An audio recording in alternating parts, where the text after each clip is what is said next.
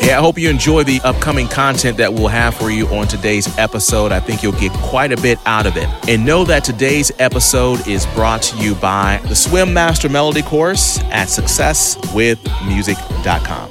If you are in the songwriting game, if you are in the production game, make sure you understand what it takes to create a melody before you get to mastering and mixing and all that, man. It all starts with a powerful melody. Check it out today. It is absolutely worth the investment. The Swim Master Melody course at successwithmusic.com.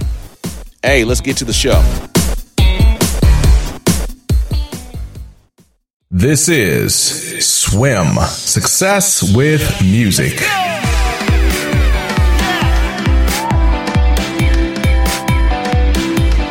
Yo, how you doing? This is Walt, and this is Success with Music. I am your music coach, your in the store too long shopper, your kung fu pillow chopper. What's your style? Yo, let's dive in. Hey, I hope you guys are good wherever you happen to be listening today. And I appreciate you tuning in as always. And this is Success with Music.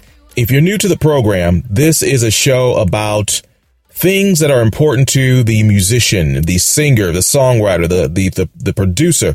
So I invite you to sit back, learn a few things. I like to start off with some uh, fun and interesting things here. So let's get to it. Now, the other day I was talking with a friend of mine and we were talking about recordings on our smart devices and my phone specifically. One of these days, you know, as, as life goes, I will have to go from this life to the next, uh, to the big studio in the sky. And when someone inherits, inherits my phone, they will have stacks and stacks and loads and loads of voice memos in my sound recording app. And if you're like me and most musicians, you have a ton of little recordings you've been making over time. I have to admit, I'm kind of embarrassed about what's on there. I mean, for me, these things are like gold because they help me remember little pieces of songs and things like that and, and musical ideas. But again, if, uh, if someone were just to find my phone and just, just kind of go through all the audio clips, you're going to hear some crazy stuff. Beatboxing, me singing like a lady, like, fake mouth guitar solos, if that's a thing, and on and on and on and on. Yeah, it's kind of embarrassing. So again, it sounds like an abject, crazy person if you just listen to one recording and the next and the next. But most likely I am not alone. So I know I sound crazy, but you, you probably sound crazy too because you most likely do the same thing as a musician. And so this is kind of the interesting thing for today. Now, the obvious reason for me doing these little recordings and, in you as well, you want to quickly get an idea that you have in your head onto your, your phone or your tablet or smart device or whatever. So it makes all the sense in the world to record these little clip. The worst thing though is, uh, when that idea hits and I'm like in a store, the mall, a grocery store, and I'm trying to keep that beat. I'm trying to keep that little melody or those, those lyrics in my mind. And I keep trying to hum it to myself, hum it to myself. So I whip out my phone and, um, yeah, so I try to, you know, go over to like a little empty aisle in the, uh, the grocery store and be in the corner like, and I'm, I'm hoping that I'm, I'm hoping that no one sees me in the store. So when someone pops up in the aisle, I'm a little embarrassed. So, you know, I got to go to the clearing throat thing but I go from the song to the clearing throat transition like, oh, yeah, yeah, yeah. Let me see where those uh, noodles are. Yeah, yeah, yeah. And then I remember, wait a minute, I'm holding a phone. So this phone is a perfect cover. So there's other times where I break into the conversation. I'm, again, I'm over there singing like, uh, yeah, yeah, um, yes. Mm-hmm. Mm-hmm. I don't know what is about those fake conversations on phones I think maybe I'm, you know, maybe I think I'm fooling the world, but those fake conversations that we have, they're similar to those conversations you have when you call into those automated phone systems or whatever. For English, say yes. Yes. For customer service, say yes. Yes. So that's, that's what I feel like I'm doing over in the corner when I'm doing my fake conversation when someone pops into the aisle. Mm-hmm. Yep. I'll be there at four o'clock today. Mm-hmm. Uh huh. And maybe I'm the only one, you know, and it's all good if I am, you know, whatever. But hey, you know, I got to get those, uh, I got to record those little pieces, those little fragments into my phone, man. Those things can be gold. So, hey, I, I need to do what I need to do in order to get those things recorded. My, my guess is I am not the only one who does this. Yeah, get at me if you do the same thing. I love to hear your stories about this. All right, so let's let's go ahead and move on over to our main topic for today. And as the title of this episode suggests, we're going to talk about how to make your tracks hotter. Right? I mean, everyone wants the best sound, the best delivery, the best reception for their music. So just a quick preface. This episode will lean towards how you are producing your music and related techniques. This is not a songwriting show today. If you want to hear about songwriting and you need some tips on composition, check out our episode called Songwriting Secrets from Nashville. Again, that's Songwriting Secrets from Nashville. That goes through again the composition of a song. Today we're talking about just the overall sound and how to make the that finished song sound hotter. All right, so let's go to it. I remember when I was working on my first single for my indie artist. And we spent countless hours on composing, you know, going through the vocals, doing the recording. I mean, you, you, you know how that works, right? Especially when you're really trying to make the best sound. And again, like many of you, I'm kind of a, a perfectionist when it comes to my music, something I'm putting my name on, right? So I spent way more time than I should have on all parts of the, the, the music. So I'm down there doing a lot of editing. I would spend ridiculous amount of time on little, on teeny tiny elements, like one little percussion hit that occurs only once in the song. Again, you know, I try to go really, really deep to make sure that the song has a lot of depth. Now, when I was finally finished, I was pretty happy with the outcome. And, and it's funny. I'm not sure if you guys have done this before, but my computer, one of the programs that I play my tracks on, it tells you how many time, how many times you've listened to a, a song. My own song, I listened to it well over 100 times. I mean, that sounds kind of ridiculous, but again, if you're the one creating the song, a lot of us, we do the same thing. You throw your own track on and you listen to it. You throw it on again, you listen to it and on and on. So anyhow, when I was finished, I was pretty happy with the outcome and felt pretty good about myself. That is, that is until I heard a track from another artist. I heard my song and then I heard a track from another artist. I suddenly realized after all of that work, the entire sound of my song sounded like spicy trash.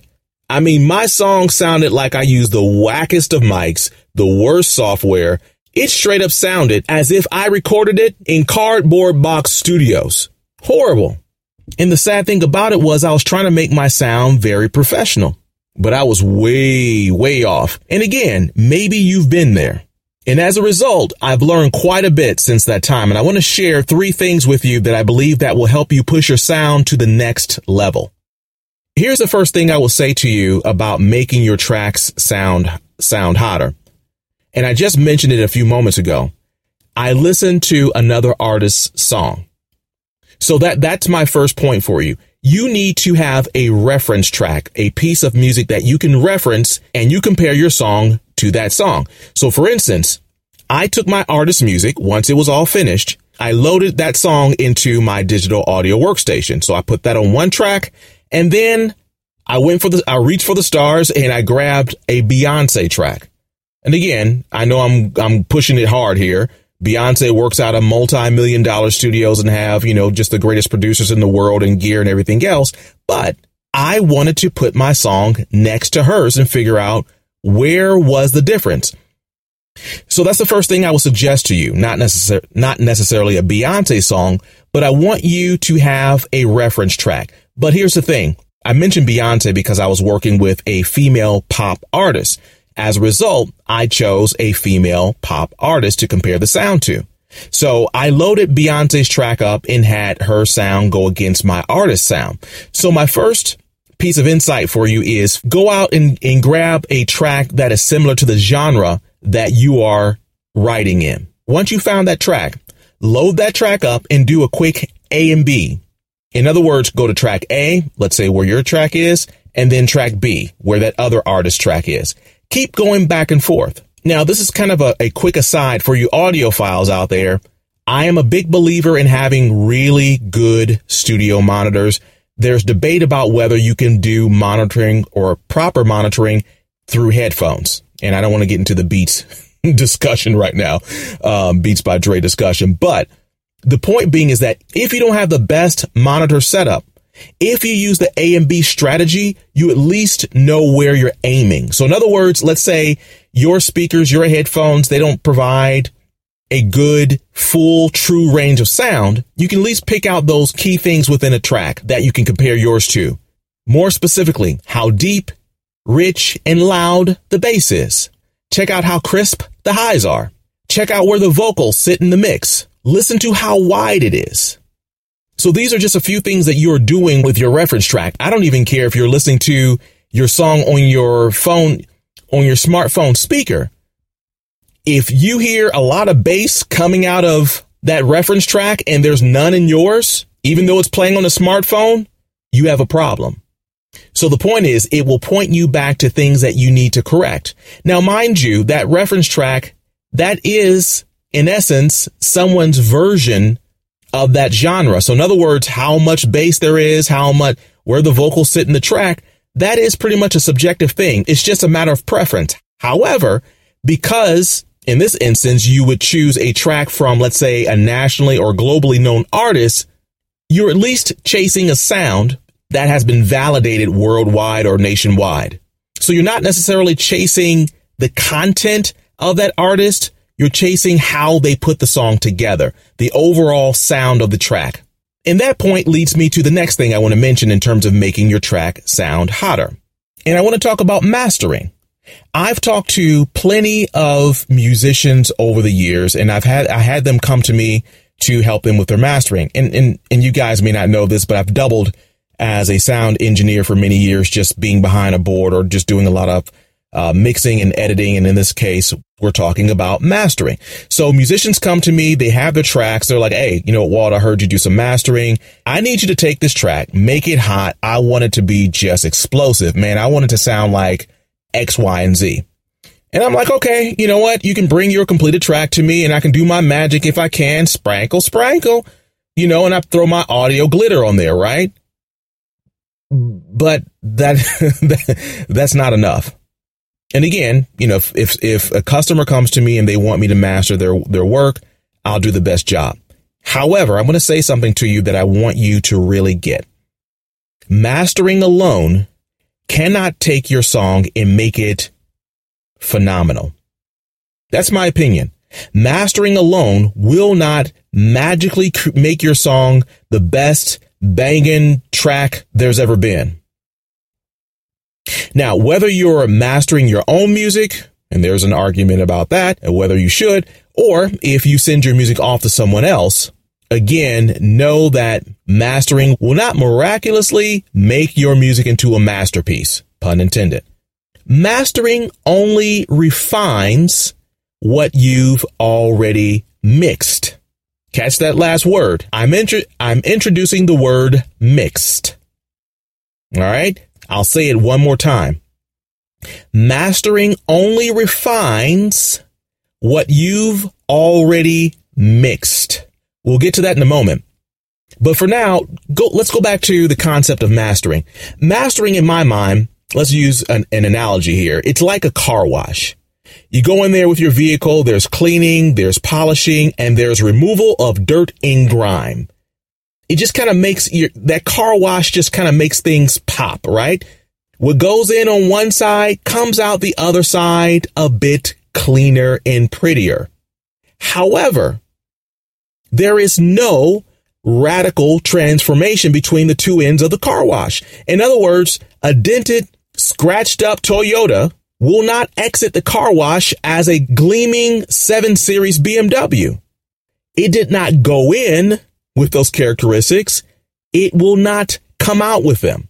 Many musicians feel that they can just take any old kind of track, throw it into mastering, and magically it's a seven series. If I'm going to use my example, you have to put the proper thing into the mastering tunnel, as it were, in order for it to come out in better shape. You have to start with a good foundation. So where does that leave us? I said it already. The magic actually happens in the mixing of your music. The mixing. Now, mixing is the relationship of sound within a particular piece of music where the vocals are placed in the mix. And I alluded to this at the beginning. That's why I had you listen to a reference track. Where are the vocals in the mix? How did you EQ that guitar? Is there distinction for the instruments? Do they all bleed together?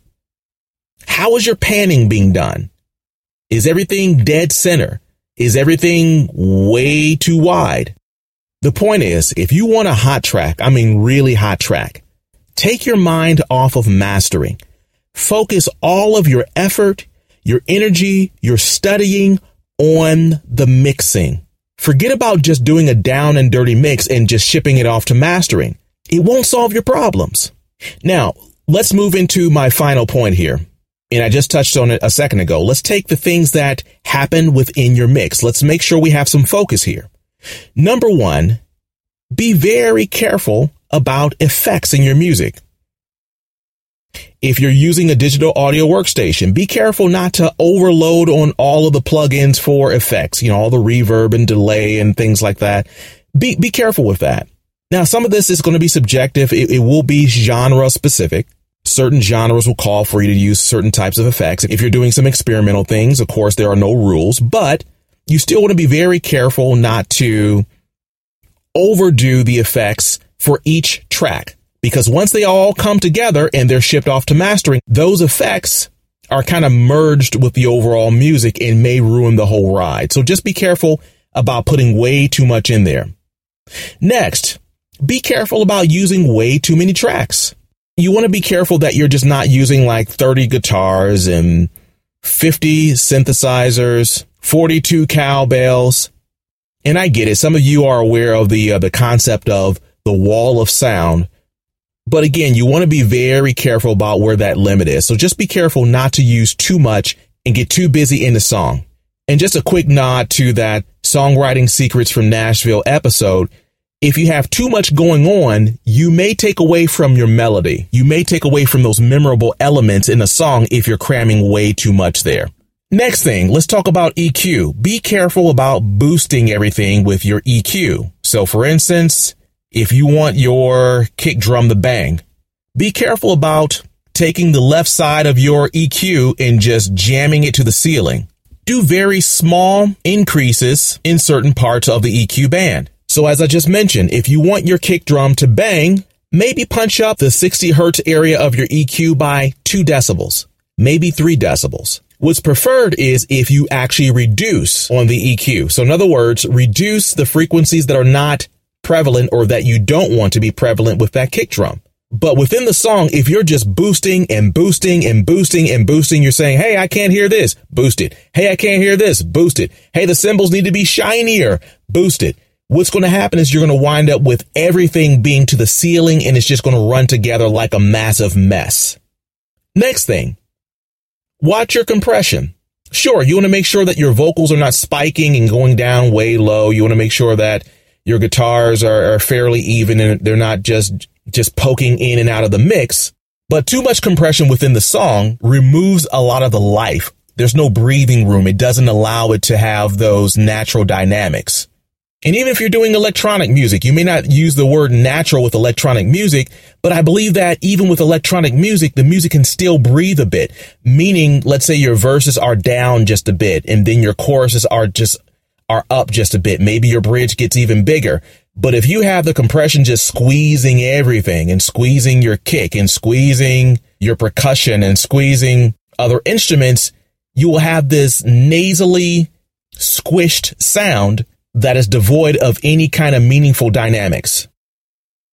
Now, for these things I mentioned to you today, having a reference track, doing your proper mixing, with your mixing, making sure that you're not going too far with the sound effects, not having too many tracks, watch how you EQ, be careful how you're using compression. These things will actually create a better overall sound for your music. Do a little homework. Watch a few videos on mixing. Look at how other people apply effects. Look how, look at how people use compression. Look at how people use EQ. Observe how people use reverb or delay, the timing for it. All right. So let's transition to our tip for this podcast. And actually, I want to jump back to the very first thing we talked about today, those voice memos or those uh, recording clips that may be stored on your phone. And today's tip is sponsored by me, Walt, your music coach. Listen, the podcast only allows for a short session where I try to provide some value for you as a musician, things you can think about, things you can work on, things again that will help you be more successful. However, having me out to your school, your college, conference, or workshop will allow for us to interact I can answer questions in real time. I can go into a lot greater depth on things like how to make money writing music for commercials, music production, some of the things that we talked about today, songwriting, and a lot more. Hey, to have me come out, send a message to ask at successwithmusic.com. And also, if you're looking for a panelist or a music industry guest, I am your guy. Again, send a request to ask at successwithmusic.com. Again, that's ask at successwithmusic.com. All right, so let's get to that tip. At the top of the show, I talked about having a phone crammed with a pile of recording clips. And if you're like me, you record your audio on your phone or tablet, and of course, go back to listen to these pieces at a different time to get some ideas or to preserve ideas. Who knows? You may find inspiration for something great. So I encourage you to make these recordings on your smart device. I say this because we all have peaks and valleys for creativity, and I'm learning that more and more as I stay around music. So when things are not flowing for you as a musician, you don't have those creative ideas. It's always great to be able to pull out some song that you have or some song idea that you have stored on your smart device. These old recordings can help tremendously. So I thought about this and here's where our tip is.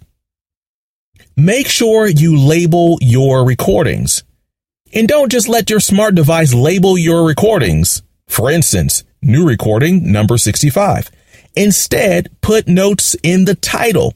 So save that recording as, for instance, pop song melody, trap concept, intro chord progression, love song idea, or whatever. The point is, give yourself a helping hand by being more descriptive in your titles. So when you're pressed for a musical idea, you can quickly scroll through your phone or a smart device and find that inspiration that you came up with prior. Now let's take this one step further. A good music friend of mine took this concept to new levels. And quite frankly, I've yet to explore these levels, but I'll share it with you.